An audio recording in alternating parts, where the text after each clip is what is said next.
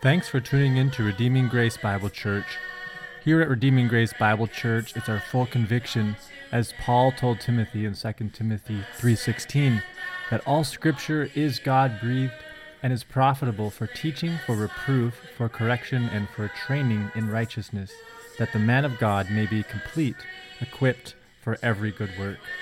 We pray as a result of this sermon, you come to see and know Christ more clearly and if you do not yet know Christ, that you might also come to see him as Lord and Savior.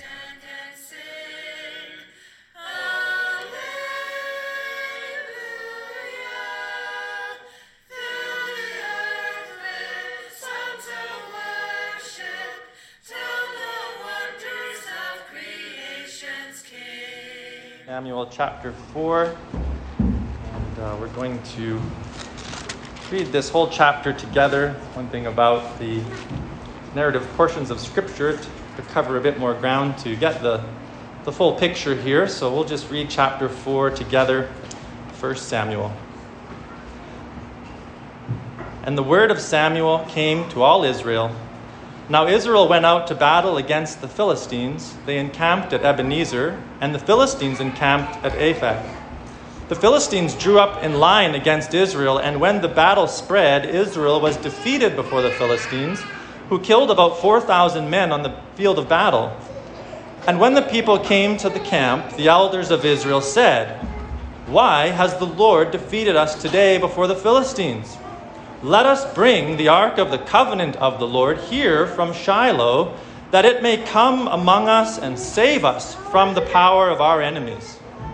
So the people sent to Shiloh and brought from there the ark of the covenant of the Lord of hosts, who was enthroned on the cherubim. And the two sons of Eli, Hophni and Phinehas, were there with the ark of the covenant of God. As soon as the ark of the covenant of the Lord came into the camp, all Israel gave a mighty shout so that the earth resounded. And when the Philistines heard the noise of the shouting, they said, What does this great shouting in the camp of the Hebrews mean? And when they learned that the ark of the Lord had come to the camp, the Philistines were afraid, for they said, A God has come into the camp. And they said, Woe to us, for nothing like this has ever happened before. Woe to us! Who can deliver us from the power of these mighty gods? These are the gods who struck the Egyptians with every sort of plague in the wilderness. Take courage and be men, O Philistines, lest you become slaves to the Hebrews as they have been to you. Be men and fight. So the Philistines fought, and Israel was defeated. And they fled, every man to his home, and there was a very great slaughter. For 30,000 foot soldiers of Israel fell, and the ark of God was captured, and the two sons of Eli, Hophni and Phinehas, died. A man of Benjamin ran from the battle line and came to Shiloh the same day, with his clothes torn and with dirt on his head. When he arrived, Eli was sitting on his seat by the road, watching, for his heart trembled before the ark of God. And when the man came into the city and told the news, all the city cried out. When Eli heard the sound of the outcry, he said, What is this uproar? Then the man hurried and came and told Eli. Now Eli was 98 years old, and his eyes were set so that he could not see. And the man said to Eli, I am he who has come from battle. I fled from the battle today. And he said, How did it go, my son? He who brought the news answered and said, Israel has fled before the Philistines, and there has also been a great defeat among the people. Your two sons, also Hophni and Phinehas, are dead, and the ark of God has been captured. As soon as he mentioned the ark of God, Eli fell over backward from his seat by the side of the gate and his neck was broken, and he died. For the man was old and heavy. He had judged Israel forty years. Now his daughter in law, the wife of Phinehas, was pregnant, about to give birth. And when she heard the news that the ark of God was captured, that her father in law and her husband were dead, she bowed and gave birth, for her pains came upon her. About the time of her death, the women attending her said, Do not be afraid, for you have borne a son. But she did not answer or pay any attention, and she named the child Ichabod, saying, The glory has departed from Israel, because the ark of God has been captured, and because of her father in law and her husband. And she said, The glory has departed from Israel, for the ark of God has been captured. And we see that even though we're reading a text that is 3,000 years old, there is still much application for us today, reminding us that though the grass withers and though the flower fades, that the word of our God remains forever. Let's ask his help as we look at this passage together. Please bow with me. Father, we come once again before you, and Lord, we acknowledge that we do not live by bread alone, but we live by every word that proceeds from your mouth. And so we trust that this word is also given, Lord, for our instruction, for our example and building up. And we remember that the Lord said that all the prophets, all the scriptures point to him. And so we pray that even as we consider these troubling uh, accounts in the history of Israel, that we might still see your wisdom and your sovereignty over all things unfolding. Lord, even you bringing about the plan of redemption through the seed of Abraham. And so we ask for your help now as we consider these passages, that my words would be in accordance to your scriptures, that it would be for the building up of your people and spoken in the strength of your Holy Spirit. We ask this now. In Jesus' name, amen. You may be seated. Thank you.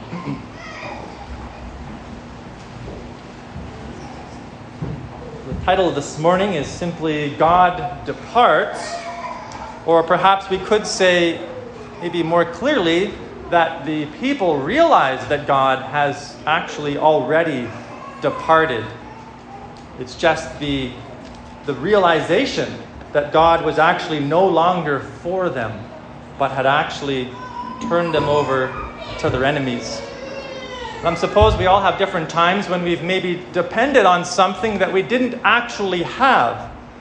Perhaps you've had the frustrating experience of traveling somewhere, maybe a decent distance from home, thinking that you had a spare tire on your vehicle, and then suddenly you have a flat, and you begin looking around and you realize you actually do not have a spare tire, and now you must try to track one down. It can be a frustrating experience. Or maybe you've had a fire extinguisher hanging on the wall for some time, never really had to use it, but you've always kind of known it was there, and suddenly, in a moment of panic, you dump some water on your grease fire, and it turns into a much bigger problem.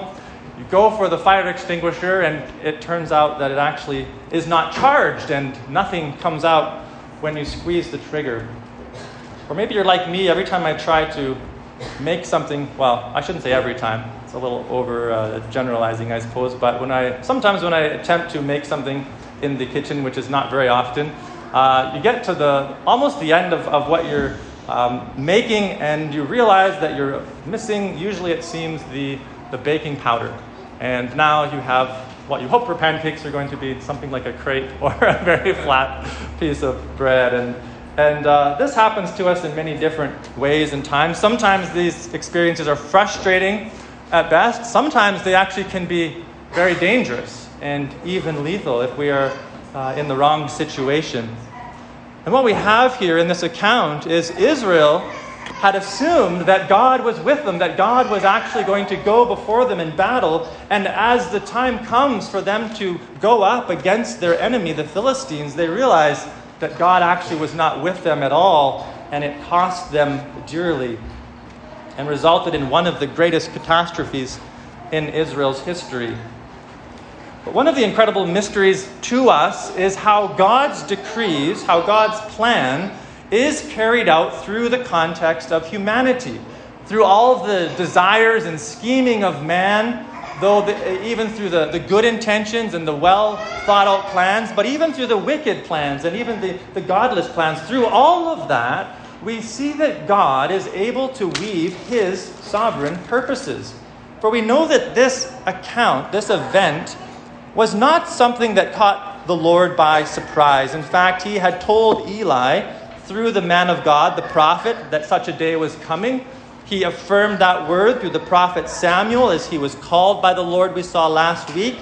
And God told Samuel that there is coming a day when both sons of Eli will be put to death, and the line of Eli will be brought to uh, an end, if not cut very short. And so, this is the moment that God had warned Eli, and it comes about by the hands of the pagan nation, the Philistines. Now, Eli did not know exactly how everything would unfold. He does not seem to know that even the ark itself would be taken. And yet, we trust that God, is the one still working through these seemingly uh, disconnected circumstances or maybe uh, even random circumstances. You could just imagine the various news broadcasters of the day trying to report on what happens. We see this all of the time, don't we? we? We turn on the news and some great event has happened and it's reported on as though this is completely random, completely meaningless, as though the events unfolding have, have no purpose, no design, uh, no actual um, benefit in the long run as though we are just kind of being tossed to and fro on a meaningless sea of, of, uh, of, of, of emptiness. But that's not the picture of the scriptures. Even these dark, even seemingly hopeless times in the life of God's people are not without purpose and not outside of God's control. So we'll try to break this section down into three parts this morning. And uh, First of all, we just simply see Israel at war. We see Israel at war with the Philistines. Now, the Philistines are a growing threat. And you may recall in the book of Judges, as Samuel, the last judge in Judges, now Eli is referred to as a judge here, and we'll see Samuel is also referred to as a judge. And Samuel being the final judge, is, is this is nearing the point when God ends this era of the judges of Israel. And Sam, uh, Samson, as you recall, was raised up by God. He was given supernatural power and strength to actually fight against the Philistines specifically. Now, Samuel, uh, sorry, Samson foolishly uh, chose to uh, enter into a relationship with a Philistine woman, Delilah, which ended up bringing about his downfall and his demise. But even at that point, the Philistines were an increasing enemy. They were growing in strength, they were growing in boldness against Israel. We see that they did have something of an awareness of the history of Israel. They, they knew about Egypt, they, they knew something of even the plagues that came upon the Egyptians as God delivered them. And so it's almost like the, the Philistines are kind of constantly testing the water, pushing a little bit more and more against the people of Israel to see what might happen. The Philistines were actually more of a seafaring people, and they generally settled along the coastlines. But here we're told that they go up against war at a place we're told Ebenezer, and this is probably about 20 miles from Shiloh, well into the Israelite territory. So the Philistines are, are pushing the boundaries. They're, they're getting bolder and bolder, and they are challenging Israel on their own territory. This is not just the Philistines defending what is theirs, but it's actually them advancing slowly into the territory that belonged to the 12 tribes. And they were a very well established nation. They had, a, they had a government structure. We find these various cities of Philistia that had their individual kings. The Philistines had a standing army that were believed to actually be paid, so they had a paid army. They were well trained. They were a nation of warriors against Israel, who really were 12 somewhat disorganized tribes. The closest thing Israel had to a unified leader was the high priest himself. And we know in this account, the high priest Eli and uh, his sons are apostate. They are uh, really not walking with the Lord, they're not leading the people according to God's word. And they are not so much skilled warriors as shepherds and farmers. And so the people of Israel, when there's a problem, they form more of a militia, calling from the various tribes to send forth warriors to help with the current crisis. So we find that Israel is initially defeated by the Philistines, and 4,000 of their soldiers are taken. And this is hard for us to really get our minds around. This is like all of Fairview being lost in battle in a single day. And this is no small loss for the people of Israel, but they retreat and they begin to regroup themselves. Now, as we consider their evaluation, it's very interesting to note um, what they make of this initial loss. They have the discernment to understand that God Himself had not def- defended them, but had defeated them. In verse um, 3, you read this the, the elders of Israel come together. So these are not um, you know, military generals. These are, are, are more like shepherds of the people, the elders. They're not trained in warfare, but as they come to evaluate what has happened, they say, Why has the Lord defeated us today before the Philistines? Now, they start off on the right track. They understand that, that really, ultimately, it's not just that they have lost in this skirmish against the Philistines, but that God Himself had handed them over to the Philistines. God Himself had not fought for them. The, in, Israel understood very well in coming to the promised land that it was God who had gone before them, giving them victory over their enemies. It wasn't their military might or their strategy or their superior weaponry or their, their advanced training. They had an awareness that it must be God who fights for them. And they discerned rightly that God had handed them over but they fail to respond to this truth correctly. Do you remember the account in Joshua 7 when Joshua is entering into the, the land that God promised? And they go up against Ai and they spy out the land. They kind of scope out the people at Ai, and, and the spies come back and tell Joshua, you know what? This is actually going to be a really easy battle. Don't even bother sending in all of your troops. Just send a few thousand, and, and they should be able to, to you know, destroy this enemy no problem. And what happens is they go in confident in their ability to overthrow the enemy, but they are defeated. They are routed. They, they end up running back, retreating.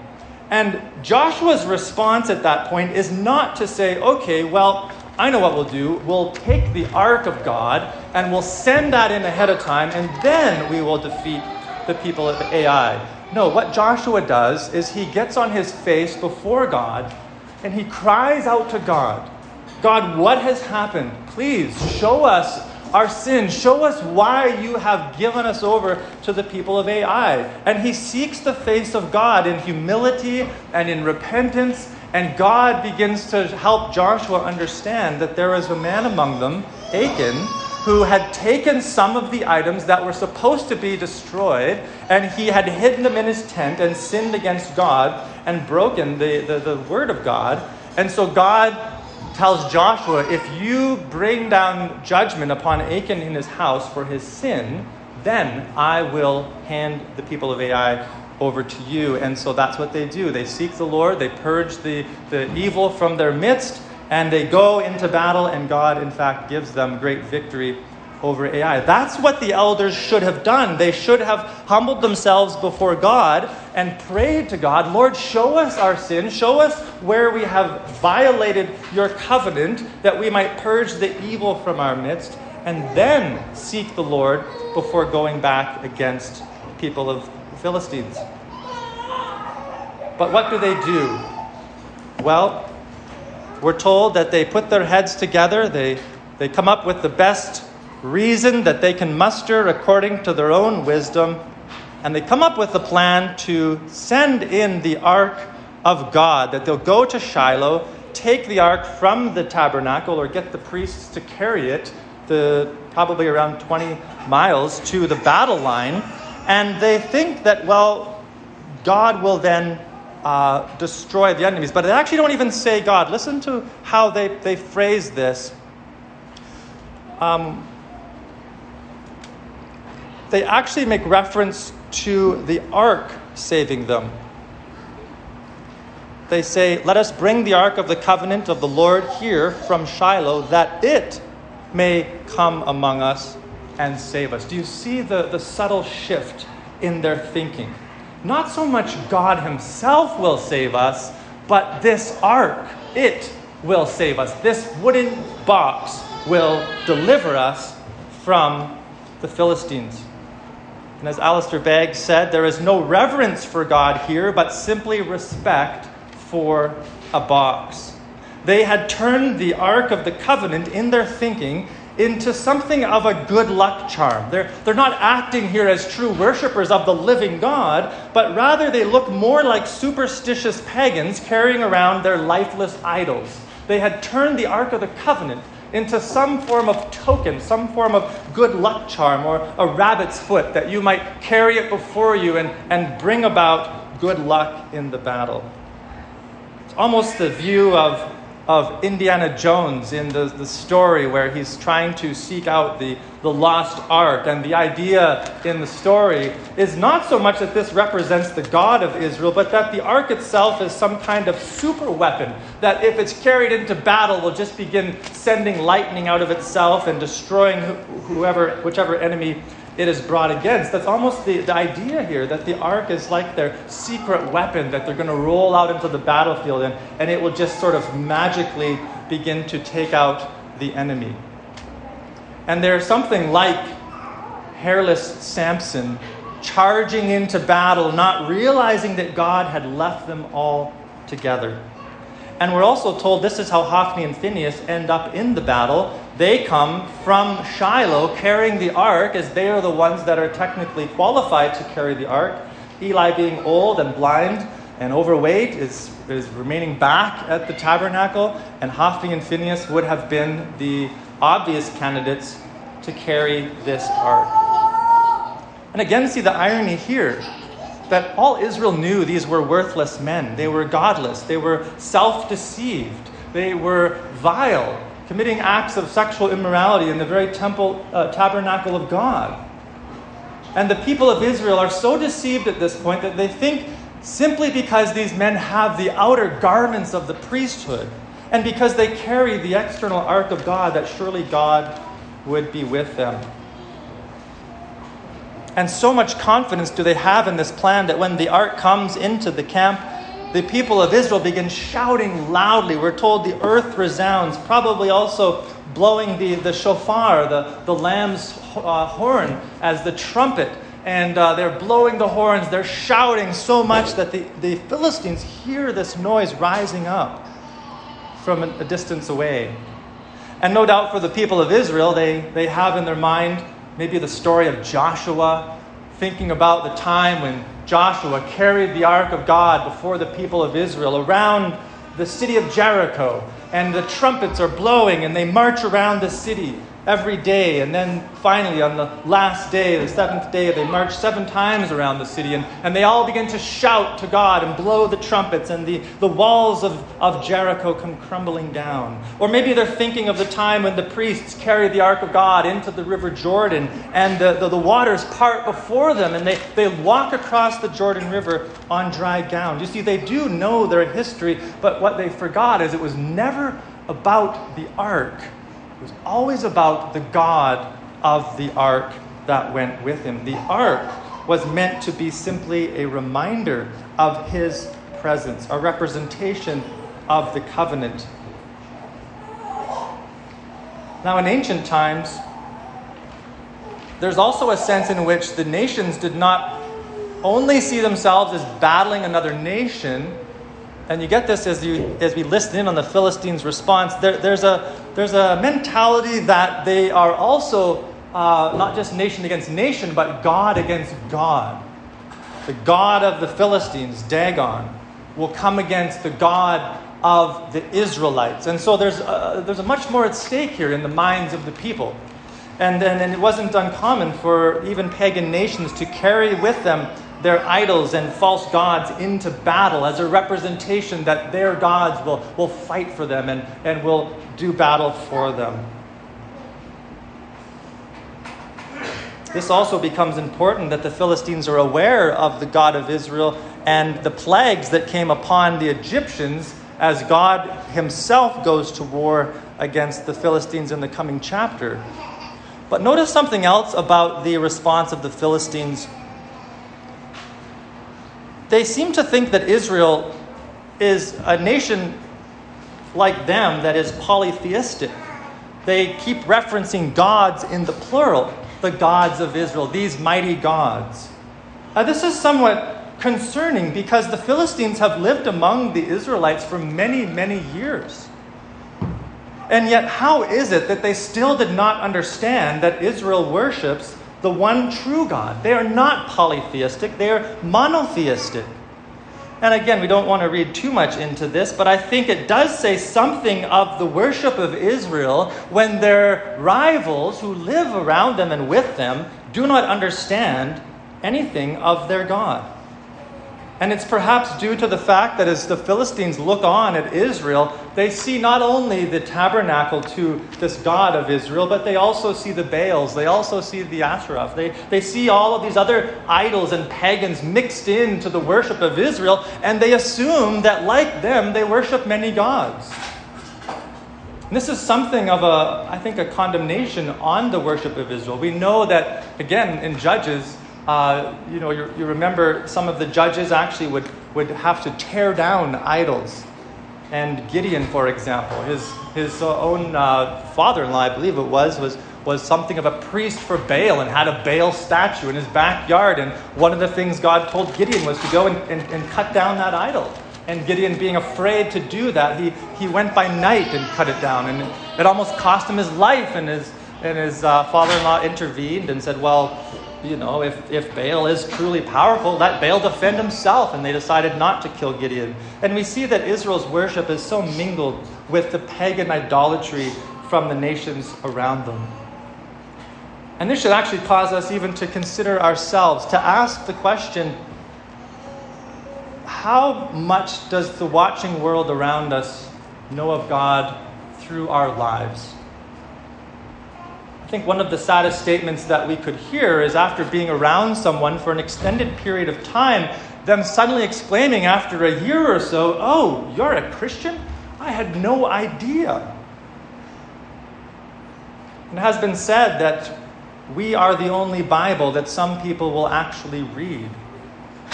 And it's good for us to ask ourselves what does a watching world learn of God from my life?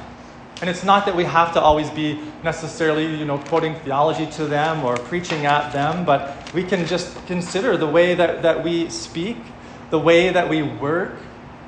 How do we talk of our wife? How do we talk of our children? Uh, if you are in a, in a um, you know, most workplaces, I suppose, for any length of time, just by simply not using the Lord's name in vain on a repeated basis or, or just a constant stream of profanity coming out of your mouth, within a few moments, oftentimes, people will look at you and be like, okay, what's your deal? Like, what's your story? Why don't you swear?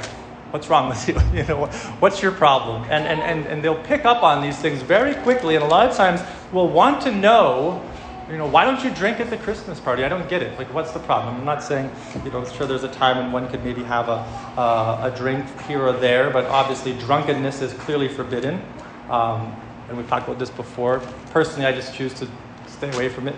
Uh, but these sort of things, I mean, as they look at your life, as they look at your marriage, as they look at your home, as they, as they watch the way you react to various jokes or comments, Maybe the way that you mark your time down on your timesheet, the way you relate to customers, the way, the way you, you treat your coworkers even. Maybe it's, maybe it's the guy who everyone loves to pick on, but you show some care and compassion to the man or woman.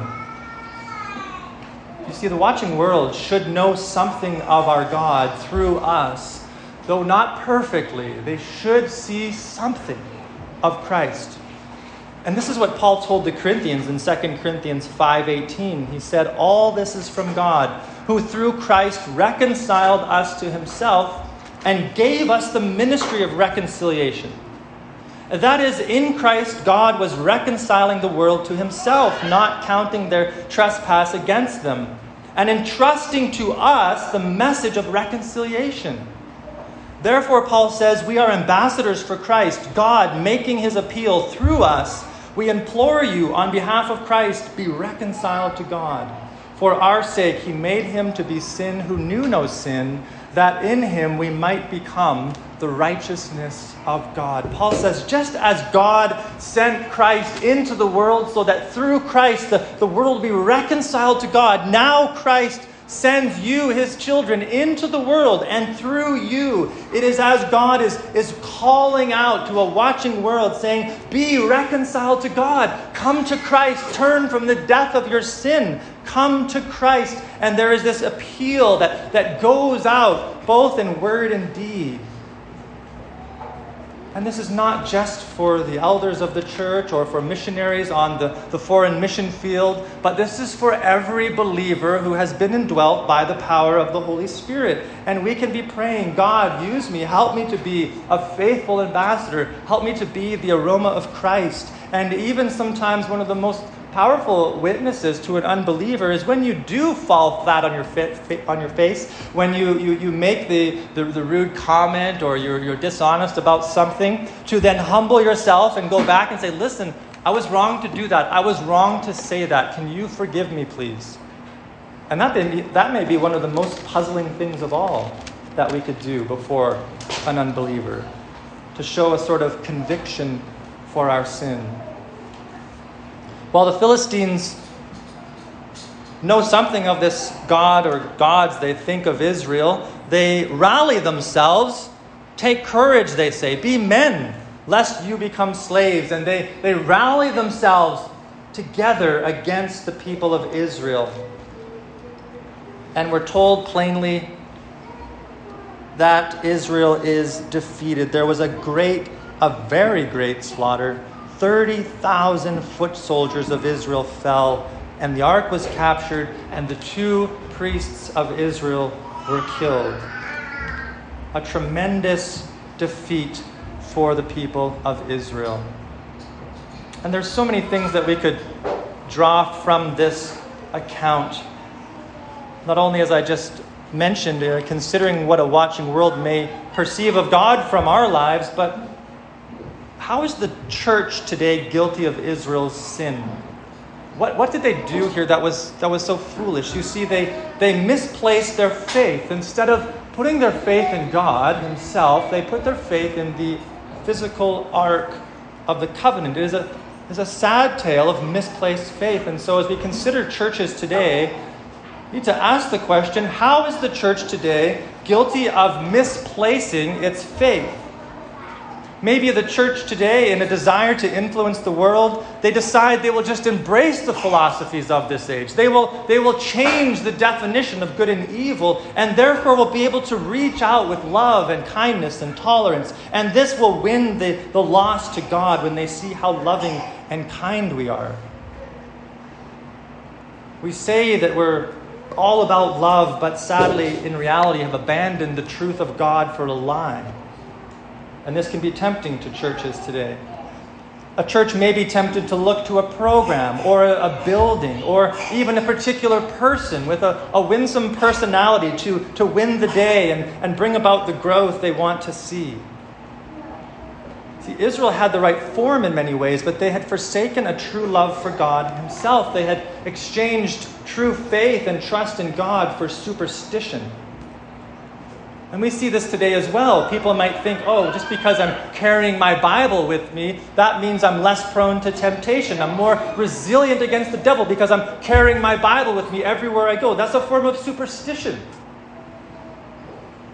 Or we, we, we think that evangelism is not so much winning people to Christ, but just taking them through a, a series of steps, a sort of formulaic view of conversion, and that this is somehow the power of God in salvation. No, it, it's superstition. Or maybe we think I'm wearing a specific piece of jewelry, a cross or something, that when I wear this cross, well, then I'm, I'm more resilient to the temptations of the devil. This sort of strange Hollywood version of, of the, even uh, dealing with demonic forces. Not that I, I, watch many of these sort of movies, but I think we've all got the picture in our mind this person supposedly oppressed by demons, and you have the, the priest that comes in and he holds out the cross as though this little physical cross has some sort of power to, to uh, you know, break the forces of darkness. It's superstition.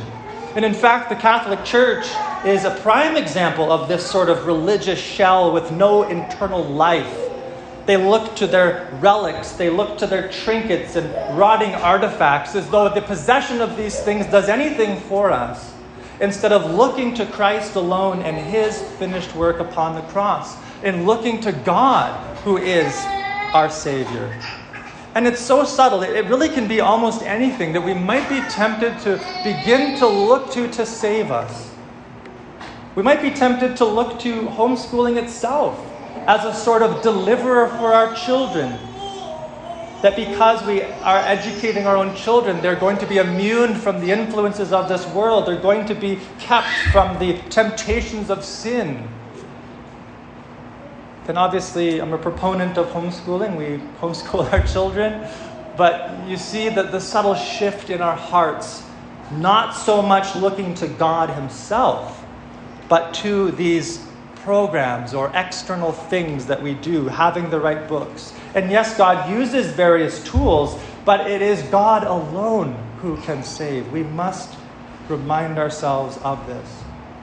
And despite all of Israel's confidence and assurance that they were going to have a great victory this day, they were tragically defeated. And then lastly, we see not only the, the Israel at war and the defeat of Israel, but we see Israel in shock. And we're told this messenger of a man of Benjamin, he makes his way back to Shiloh from the battle lines. Everyone has fled, everyone is running back to their homes. And this man, whose clothes are torn, he's got dirt on his head. This is probably a sign that he himself is mourning, probably tore his own clothing, put dirt on his head as a sign of mourning of the great loss that day. And he begins announcing the news in the town. And as the man goes through telling people what has happened, Israel has fallen, 40,000 have fallen, the, the priests are dead, the ark is taken. There is this, there's this cry that we're told is raised up in the town. And Eli sitting by the gate on his seat, anxious about the ark, we're told. He, he hears the, the, the sounds of crying in the streets. And finally, the man comes over to Eli and he is anxious to know what has happened. Tell me, what has happened in the battle? And we're given almost this sort of escalating style as the, the man begins with the fact that, that 40,000 have fallen, that the Philistines were victorious, and it, it builds up to the news that the ark of God was actually taken by the Philistines. And at this point, Eli, we're told, in a state of shock, falls off his chair and breaks his neck and dies. It is a tragic death. And it's even mentioned here, which is no doubt on purpose, that part of the reason Eli died was that he was very overweight. We're told he was very heavy. And so as he falls back, the weight of his body upon his neck is partially what kills him. Now, this is important because you remember the sin of Eli and the sons, in part, was that they mishandled the sacrifices of God. They were supposed to leave the meat on the, the altar until the fat had burned off, and that was to be an offering to God. The, the fat belonged to the Lord. He said, This is mine. This is part of the offering that I require of my people. And yet they were taking it off the altar and eating it for themselves no doubt this, this uh, abuse of the sacrifices resulted in their own obesity. And, and there's even a play on words here because the, the word weight, kabod, it, it is used in, in different forms. Here, obviously referring to the size of Eli, but it's the similar word that we use for glory. Glory is, uh, is, is the idea of, of weightiness and so there's almost a play on words here that the glory that belonged to God, that Eli himself devoured, is the, is the weight that actually brought about his own death in many ways. And we see this principle of reaping and sowing. It's sowing to the flesh, reaping destruction, sowing to the spirit, and reaping life. You see, God is not mocked. And what might be strangest to us of all is that Eli seems somewhat unfazed by the news of even his son's death, but it's when the news of the ark is mentioned that Eli falls over and dies. And then we have a similar picture for the daughter in law of Eli. We're told the wife of Phinehas. She is about to give birth, and the shock of the news sends her into premature labor. We're not told how much pre- premature. We know the child lives from later on in the account, Ichabod.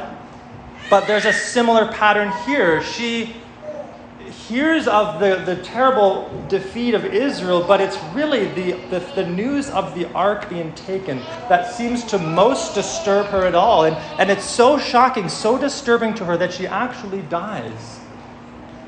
And before she dies, she names this son a desired son because for the people of Israel, uh, they, they sought to have a son to continue on the family name, but even the news of a male child seems to, to barely uh, have any impact on her. All she can think about is the fact that the ark is, God, uh, is gone, and, and she names the child Ichabod, which means, Where is the glory? or the glory has departed. And it wasn't uncommon in those days to actually name your child after a major event that happened. So here is this child born on the day that Israel falls, the day that the ark is taken.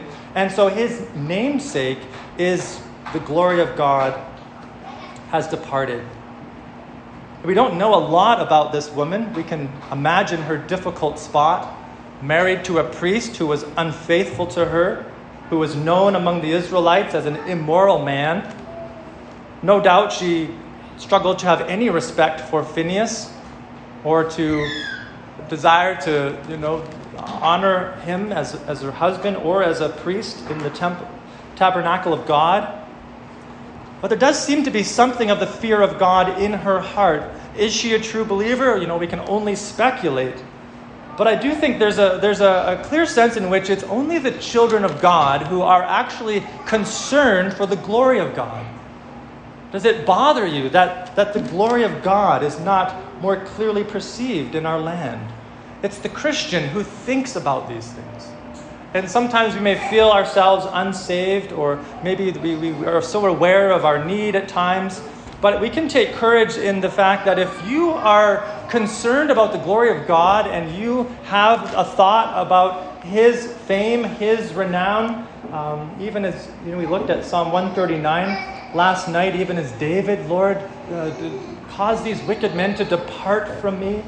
Slay the wicked, God. I, I, I loathe the evil that mocks your name. Search me, O God, and see if there's any evil way in me. This is a, this is a concern of the child of God. So, I mean, the Lord knows really if, if this woman uh, is a true believer or not, but there seems to be some indication that she is. And so we're left with this whole scene. This fan keeps turning my pages on me. Uh, we're left with this whole scene, a tragic scene. Eli is lying dead along the road in Shiloh. The tabernacle has now left Shiloh, or sorry, the, the uh, ark has left the tabernacle in Shiloh. And actually, the ark of God never returns to Shiloh. This, this place becomes desolate. It becomes a representation of God departing on this day. And it almost reminds us of, of the letters to the seven churches, where Jesus, for example, in, in Revelation 3 1 says, I know your works you have the reputation of being alive, but you are dead. Wake up, strengthen what remains and is about to die, for I have not found your works complete in the sight of my God. Remember then what you have received and heard. Keep it, repent. If you will not wake up, I will come like a thief, and you will not know at what hour I will come against you. That is very much the picture here. Christ in his power, in his sovereignty, as the one who tends the lampstand of Israel, has come and for a time removed the lampstand, and they lose the, the, the, the covenant presence and blessing of God represented by the ark taken away. And is there not here a picture as well for us? Today we see many buildings that once stood as places of worship, and yet now they are thrift stores, they are martial arts centers, they are tattoo studios, and the like. And we know that God does not dwell in buildings made with hands. The, the church is the Spirit of God within the people of God, and so it's as we gather that we are the church of God. But these buildings that we, we, we build to, to house the church. You know, sometimes we tell the boys we're going to the church house. So the, this building is a house for the church in many ways. As we gather here together, uh, we are the church, but the building does also represent something of that gathering, something of that coming together for the sake of God, of, of uh, who He is, the, the, the, communities know these buildings as, as buildings that are dedicated for the gathering of God's people. And when we see buildings that once were houses of worship turned into martial arts centers, tattoo studios, we can rest assured that the lampstand has been removed. If there is no longer a body gathering there that once gathered and that body is now disbanded, there's a sense in which the lampstand has been removed, and we have to be careful to judge motives and reasons and why God uh, may bring this about. So we want to obviously be careful, um, lest we point out the, the speck in our brother's eye and, and miss the plank in our own. But, but there is a strong sense of warning here. This is, the, this is really the, the thrust of the seven letters to the churches to, to be alert don't be foolish. Don't be, don't be lulled to sleep. Don't tolerate that woman Jezebel in your midst. Don't follow after the Nicolaitans, whom I hate. False teachers. They're leading my people in sexual immorality. And if you don't repent, I myself will come and war against you, and I will remove your lampstand. You see, this is a tremendous warning to all of God's people that we hold fast to Christ our head, that we walk humbly before him. And next week, we'll see that God can fight for himself. He's not yet finished with Israel. He's actually clearing the threshing floor. He's plowing up the fallow ground in Israel. He's about to prepare the way for something tremendous to come. And so, what seems to be the complete desolation of Israel and the hopelessness of this nation, the end of their covenant. I mean, you think about why such a great reaction to the loss of the ark? What, what's the big deal? Why can't they just make another one? You see, in the mind of the people of Israel, the ark represented God's presence with them. It represented the covenant. It represented the promise of the land. It represented the, the history of Moses, that they essentially saw this as God is dead, God is gone. It's over. All that we worked for, hundreds of years of history, is now coming to an end. God is wiping his hands with us. It would have been on par with the exile into Babylon or on par with the destruction of Jerusalem in their mind. This is, this is a great catastrophe. God has abandoned us. We are now without hope in the world. And yet, I think there's a sense in which, as we close, this story points us even to a greater loss of the ark of God. Another time when Israel's future looked so bleak, so hopeless. Christ, the living ark of God, had come down from heaven, the, the very presence of God among his people, and yet Christ was given into the hands of the enemies. And how dark that day must have been for the disciples to see their Messiah crucified, beaten, and to give up his spirit, to die. They saw him go into the tomb. Surely, if there was a black day in the history of Israel, this was the day. They had crucified the Lord of glory, they had executed the author of life himself. How could God ever forgive such an evil crime? And yet we know, even as we'll see in this story, this is part of God's plan. God Himself delivered the Son into the hands of the Romans so that Christ might be crushed for our sin, that He might be bruised for our iniquity. Christ goes into the camp of the serpent so that he himself might stomp the head of the serpent and end his tyrannical rule forever.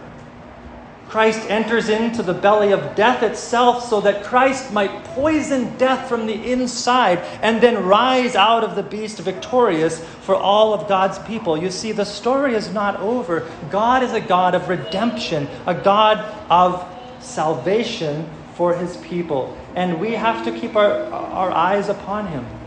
No matter how dark the night may seem, we trust that the light, the sun, will dawn. And let us marvel at the wisdom of God. Even through man's most foolish attempts to save himself, God does not need saving. And we will look at that again next week. Let's close in prayer and we will have a song together. Father, we come before you and we just thank you for your spirit. Lord, we trust that your word does not return to you void. And Lord, we know that in our flesh there is the temptation to, to turn to other methods or, Lord, other techniques of growth or maturing. But God, help us to hold fast to your word, to trust that it is the ancient word, Lord, that it is the, the sword of the Spirit, it is the, the bread of your people. And we rejoice that Christ, the Word made flesh, is alive, came out of the grave victorious. Lord, that it was not the end for your people. It was not the end of redemption, but it was actually the very means of it. And so we give you praise as a wise God. That, uh, Lord, we would be slow to um, put forward our plans, but to trust in your sufficiency. Help us in these things we ask now. In Jesus' name, amen.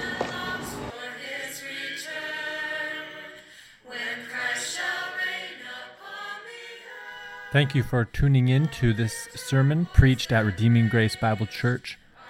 If you'd like to find out more about Redeeming Grace Bible Church or find other sermons and resources, please visit us online at www.redeeminggracechurch.ca. And we pray that the Lord bless you and keep you, the Lord make his face to shine upon you and be gracious to you, that the Lord lift up his countenance upon you and give you peace.